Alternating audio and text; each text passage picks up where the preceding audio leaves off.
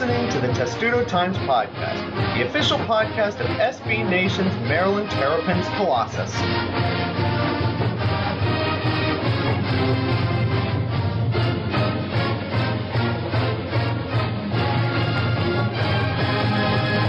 And welcome to the special segment of the podcast. Thank you for sticking around to preview the spring sports seasons at Maryland that have already started, but nobody noticed because we were angry at Mark Turgeon for taking Maryland basketball to Minnesota and losing.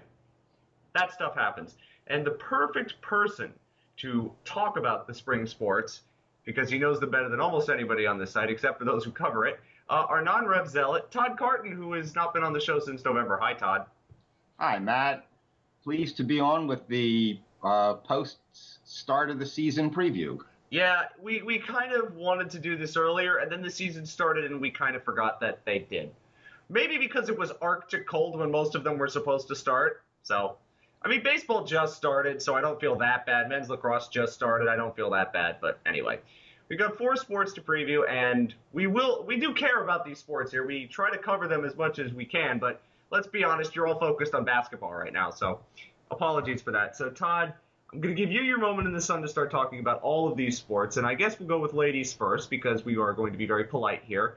We'll start with women's lacrosse, who are uh, defending national champions, and I see that their first two games, I think they were two, were blowouts. So, what are we expecting from them this season? Well, uh, they come into the season ranked number one in the country, and that's not a surprise understandably so, although they graduated 11 seniors off of last year's team, including an All American off of the defensive side in Megan Douty, and probably one of the most unsung, underappreciated players in Aaron Collins, who just kind of gobbled up ground balls and is one of those uh, glue type players who's going to be hard to replace.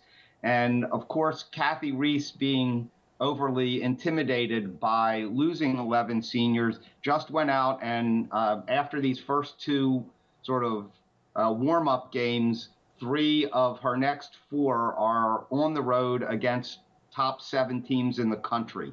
So she's starting uh, Saturday playing North at North Carolina. Then the Terps come home and play a game against Hofstra, and then they go on the road to Florida, who's number four in the country, and Syracuse, who's number two. So that's good test for them, I guess. Uh, are they going to be favored win the national championship all season? Uh, they'll probably be the favorite all season, uh, but th- she does play a pretty daunting schedule. In addition to those those uh, three games, she has three other non-conference games against ranked teams. That would be Penn, uh, Hopkins, and Virginia, who are 16, 15, and 10, respectively. And the Big Ten, believe it or not, is coming along as a lacrosse league. It's not quite the ACC yet, but Penn State is ranked third. Northwestern is currently, I think, seventh, and Ohio State is 18th. So outside of Michigan and Rutgers, uh, the Big Ten's a, a, a, pretty solid conference. Who are players we should look out for? Well, I think you mentioned a couple of them, but do it again, I guess.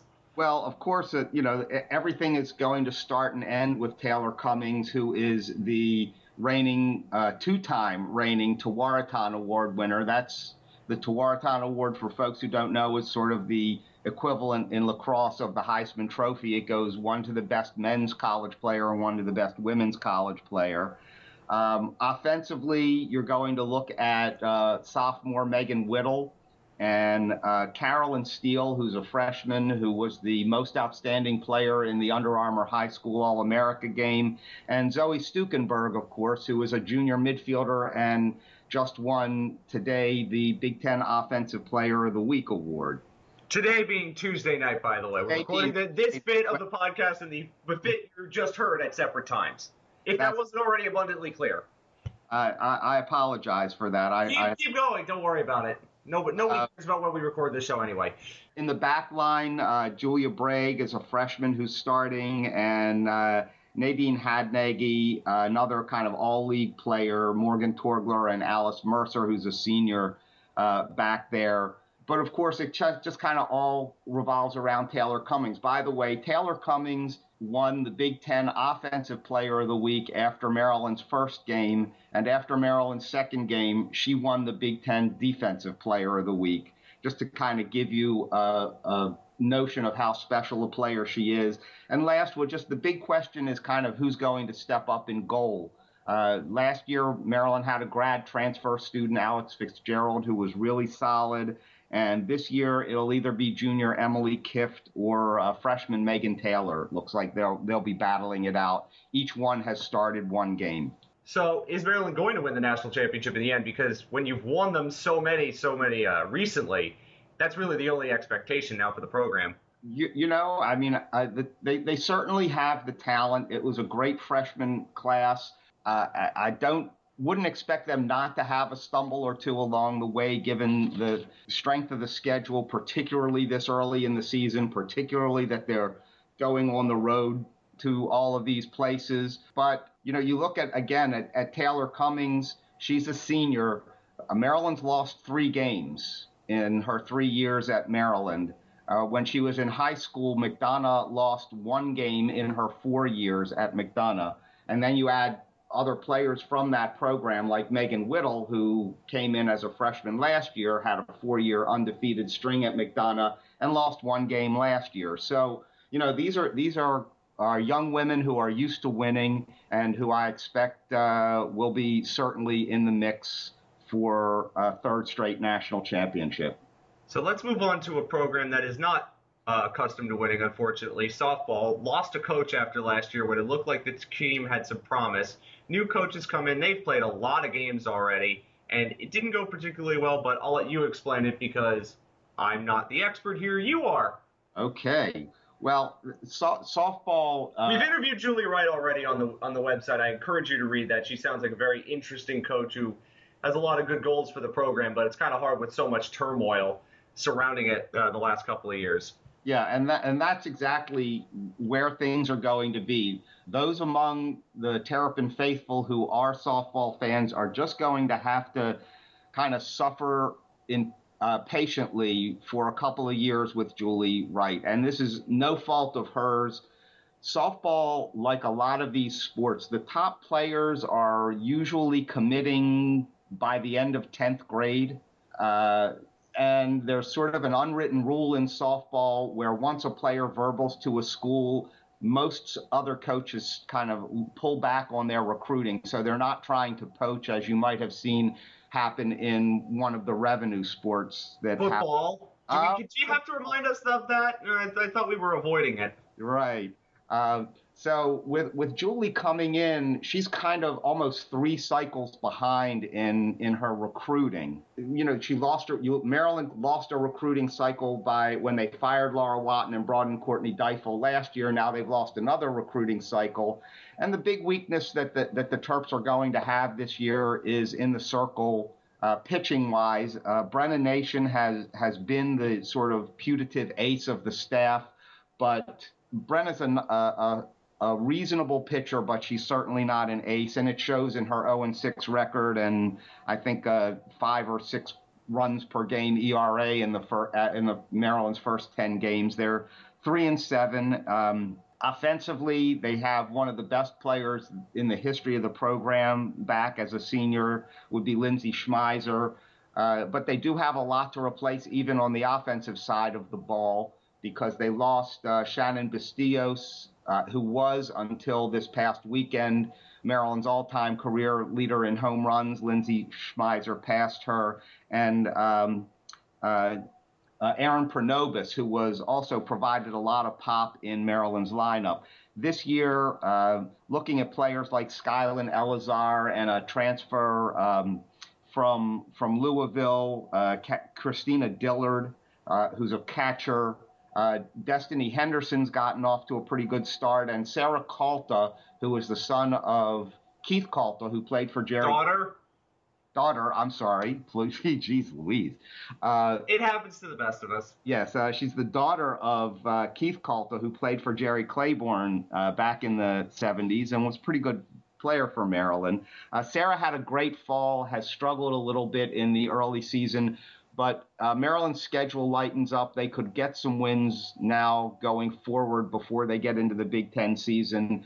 But you really need to temper your expectations. And unless Julie can bring in some transfers over the next couple of years, uh, her hands are, are probably pretty well tied. So let's move on from depressing sports to more exciting sports. Do you want to start with baseball or men's lacrosse? Which one uh, for the guys? Which one do you want to go with? Let's go. Let's go with baseball first because I, that'll be shorter for me because uh, I, I, haven't covered baseball much for the even last year when I was uh, kind of a beat writer. Andrew Kramer. Yeah, we'll have him on at some. We'll have him on at some point. He he's. You real, can do the distilled. You can do the distilled preview yeah, for, the, for us. And Haven. Uh, you know, baseball got off to a, a rough start. Uh, they were one and two down in Alabama, which is disappointing because, particularly because Alabama was picked preseason at the bottom of the SEC. Um, Mike Shawaryn had a solid but unspectacular five inning start in the first game. I, I, think there was a little bit probably of nerves. Alabama was was opening a brand new multi, multi, multi million dollar stadium, and all three games were sold out or close to sold out. Taylor Bloom and uh, Shaffer on the, the other two weekend starters also kind of struggled. The Terps left a lot of men on base. Uh, Kevin Smith and Anthony Papio in, in particular. Uh, I think a lot of players are going to have to grow into their roles. I think Maryland had eight players drafted in the MLB draft last year, which is a, a record for the program. So um, Nick Cieri and and um, uh, had a really good start, as, and and Zach Jancarski is off to a pretty solid start for for Maryland as well. I think they'll come around. Shawaryn is a preseason All-American, and I expect that uh, the man they call the Unicorn will pitch back to form as the season wears on. So where were they picked in preseason? I think they were picked pretty highly in the, the conference, yeah. but I don't remember where it was exactly. Uh, they, I think they were, were picked to win the conference, and they were a top 20 team uh, or top 25 team in uh, the national polls, most of the national polls. The big thing that Maryland's going to have to do is they're going to need to power through a lot of their sort of non conference schedule because the RPI of the Big Ten in general isn't going to help them a lot. Oh, they met Maryland might have been picked second actually to Michigan, who is ironically coached by Eric Bakich, who spent a couple of years starting the program that John Szefc has taken and, and sort of run with in the last two years. So that sounds exciting, but you still think they're going to rebound. Uh, I believe they were supposed to have games at VCU uh, today being Tuesday, but I think those got rained out. So. Yeah the there will be plenty of you'll have plenty of chances to see them at uh, Turtle Smith Stadium shortly, but they're still going to be pretty good. And considering where this program was, two straight uh, super regional appearances is not bad by any stretch of the imagination.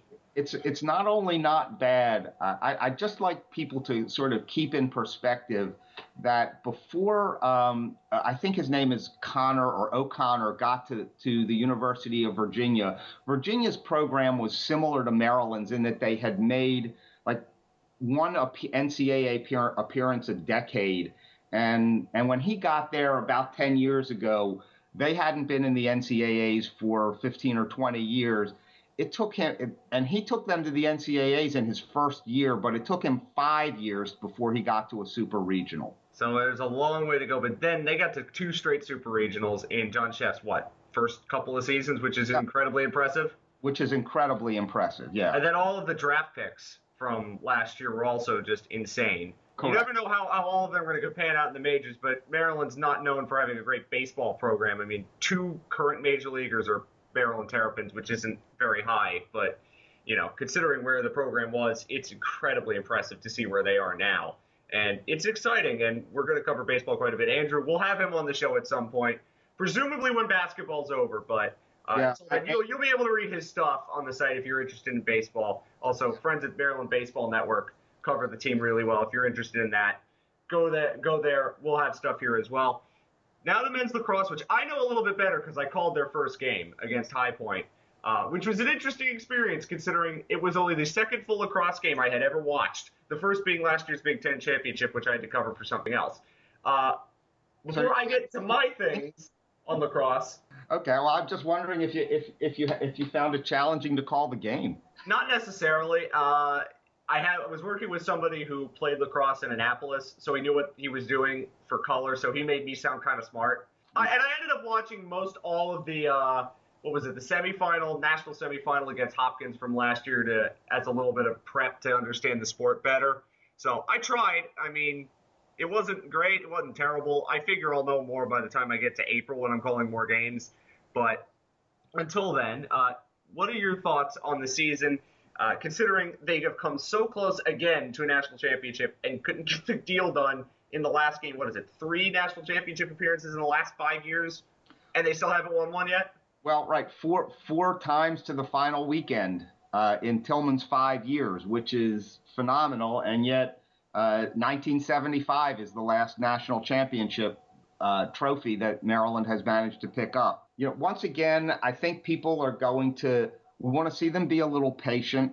Uh, Tillman has scheduled just a, a, crazy schedule. His his out of conference is is amazing. They put they they go to Yale next week. Yale's number seven in the country.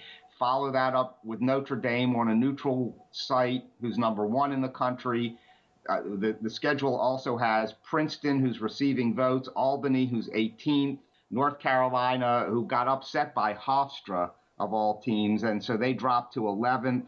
Uh, you know, and and then of course you have Penn State, uh, Ohio State, and Hopkins in in conference play. So six of our nine non-conference teams are either ranked or receiving votes in recent polls. So once again, you have to admire a guy who's going to go out and just play the top competition to get his team ready for the tournament. And and again, it's the sort of situation where if they drop a game or two, don't panic. You know, we've seen this. I saw this with Duke several years ago when, when they won the national championship. They got off to a very bad start, but they build toward that season through a tough non conference schedule. And last year, Maryland played pretty badly in the middle of the season, didn't actually go to the final of the Big Ten tournament at home. They lost to Ohio State and then went on a run to the play to the national championship anyway. So Correct and they struggled against High Point. It they, wasn't good. They, they were not great until the in the second half. They were a lot better, but they struggled a bit. And and as I I think I I uh, commented on the either the recap or or, or one of Noah's uh, title tracker stories that you know there's always an advantage. High Point had already played a couple of games. Maryland this was Maryland's first game.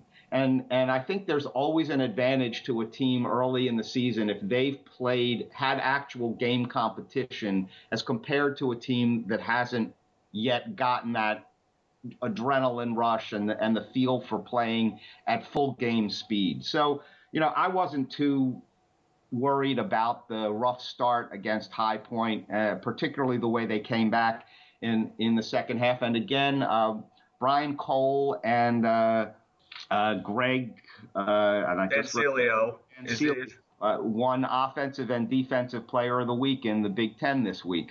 Uh, preseason picks did not have Maryland winning the national uh, the conference title. Excuse me, it was Hopkins, it was which Hopkins. is which is interesting. Uh, Maryland, if you don't know, and I didn't know until about last Friday, uh, they're known for defense. They don't give up a lot of goals. So when they score 10 or more under John Tillman, they win like 96% of their games. It's absolutely insane.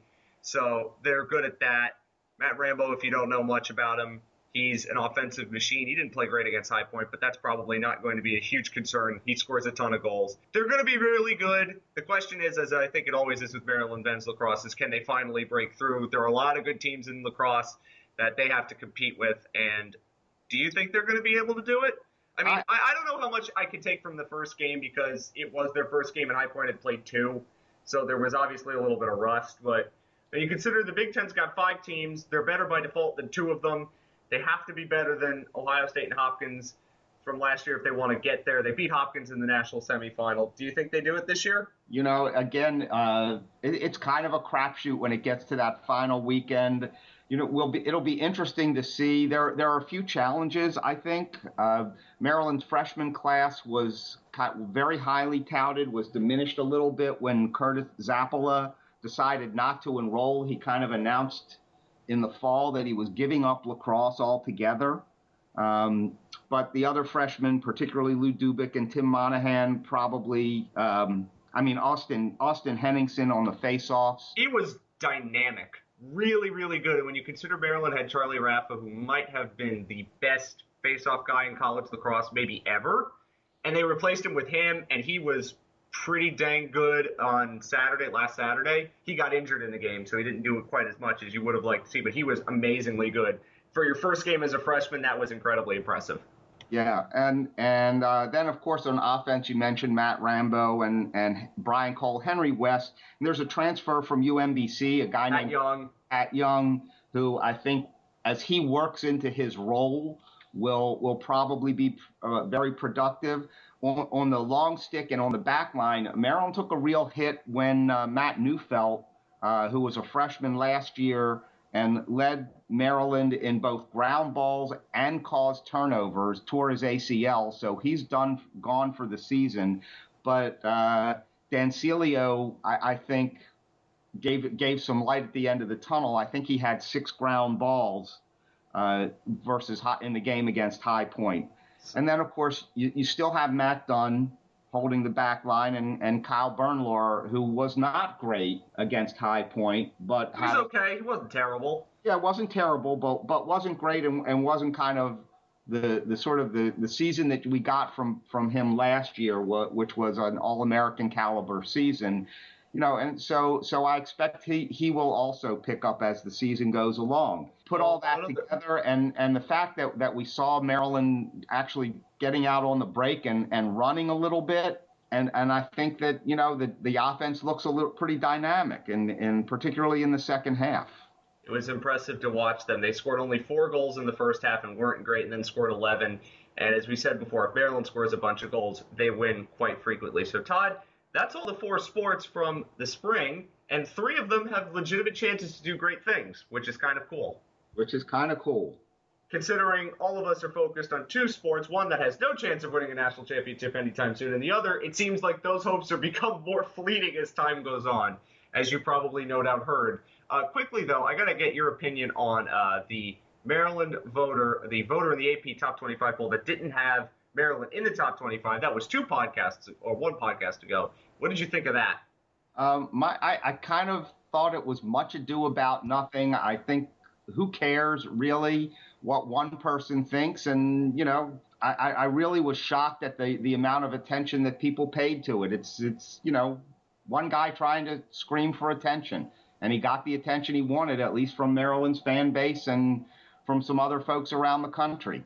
As I have plugged many times on this podcast already, this particular show you can go listen to that episode 35 with Graham Cole and listen to him explain his reasoning. You might pull your hair out, but I give him credit for him having the balls to come on our show and explain it. Not many people would do that, so credit to him. Uh, thank you, Todd, for giving us a bit of a late preview, but a preview we needed nevertheless.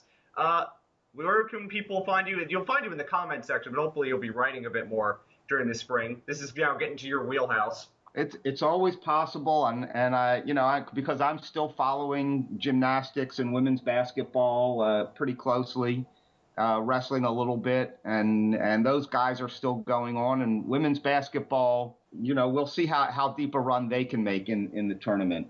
Well, it seems like everybody is cannon fodder for UConn, unfortunately. Pretty Maryland much. found that out earlier in the year. But thank you, Todd. We appreciate your time as always. This was a much longer segment than I thought. You know what? This might end up becoming its own podcast now that I think about it because I'm looking at the clock and it's 25:45 without any uh, edits to it. So that's concerning. But hey, you know what? Things can change on the fly. We have to be good at adapting at this website. That's what we do, right? All right. Yeah, that's what we do at, at Testudo Times, the Colossus, the SB Nation Maryland Colossus. Just like in the intro to the podcast. Yep. Thanks a bunch, Todd, for this. This might be tacked on to the end of the main pod. It might be its own pod. Who the heck knows? I haven't made the decision yet as I record this, but of course, go Terps. Go Terps.